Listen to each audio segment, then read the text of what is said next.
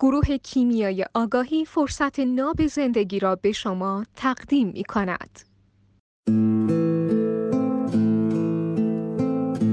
مکانیزم خود سرزنشگری که آدما زیاد با خودشون میرن رو چی بهشون بگیم که به جای اینکه خودشون رو سرزنش کنن انرژی بگیرن که برن که دفعه بعد انشاءالله بدون ابعاد غیر سازنده اون پروسه رو طی کنن اون مکانیزم خود سرزنشگری هم که شما فرمودید هم اینم بازی های روانی خود شخصه برای اینکه برای خودش نوسانات و هیجانات عاطفی و احساسی درست کنه و فکر نکنه که مرده.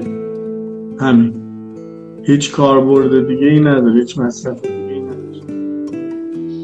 حالا اینکه من با آگاهی امروزم بشینم آگاهی لحظه قبلم رو بررسی بکنم و بعد توقع داشته باشم که در حد کمال من رفتار بکنم این خودش منطقیه یا واقع بینانه بررسی کردن لحظه گذشته به منظور گرفتن درس تجربه و لحاظ کردنش توی آینده بسیار عالی است. ولی اینی که من بشینم رو به گذشته خودم رو اصلا یک لحظه قبلی خودم رو بررسی کنم قطعا که قادر خواهم بود که خودم رو غلط کنم.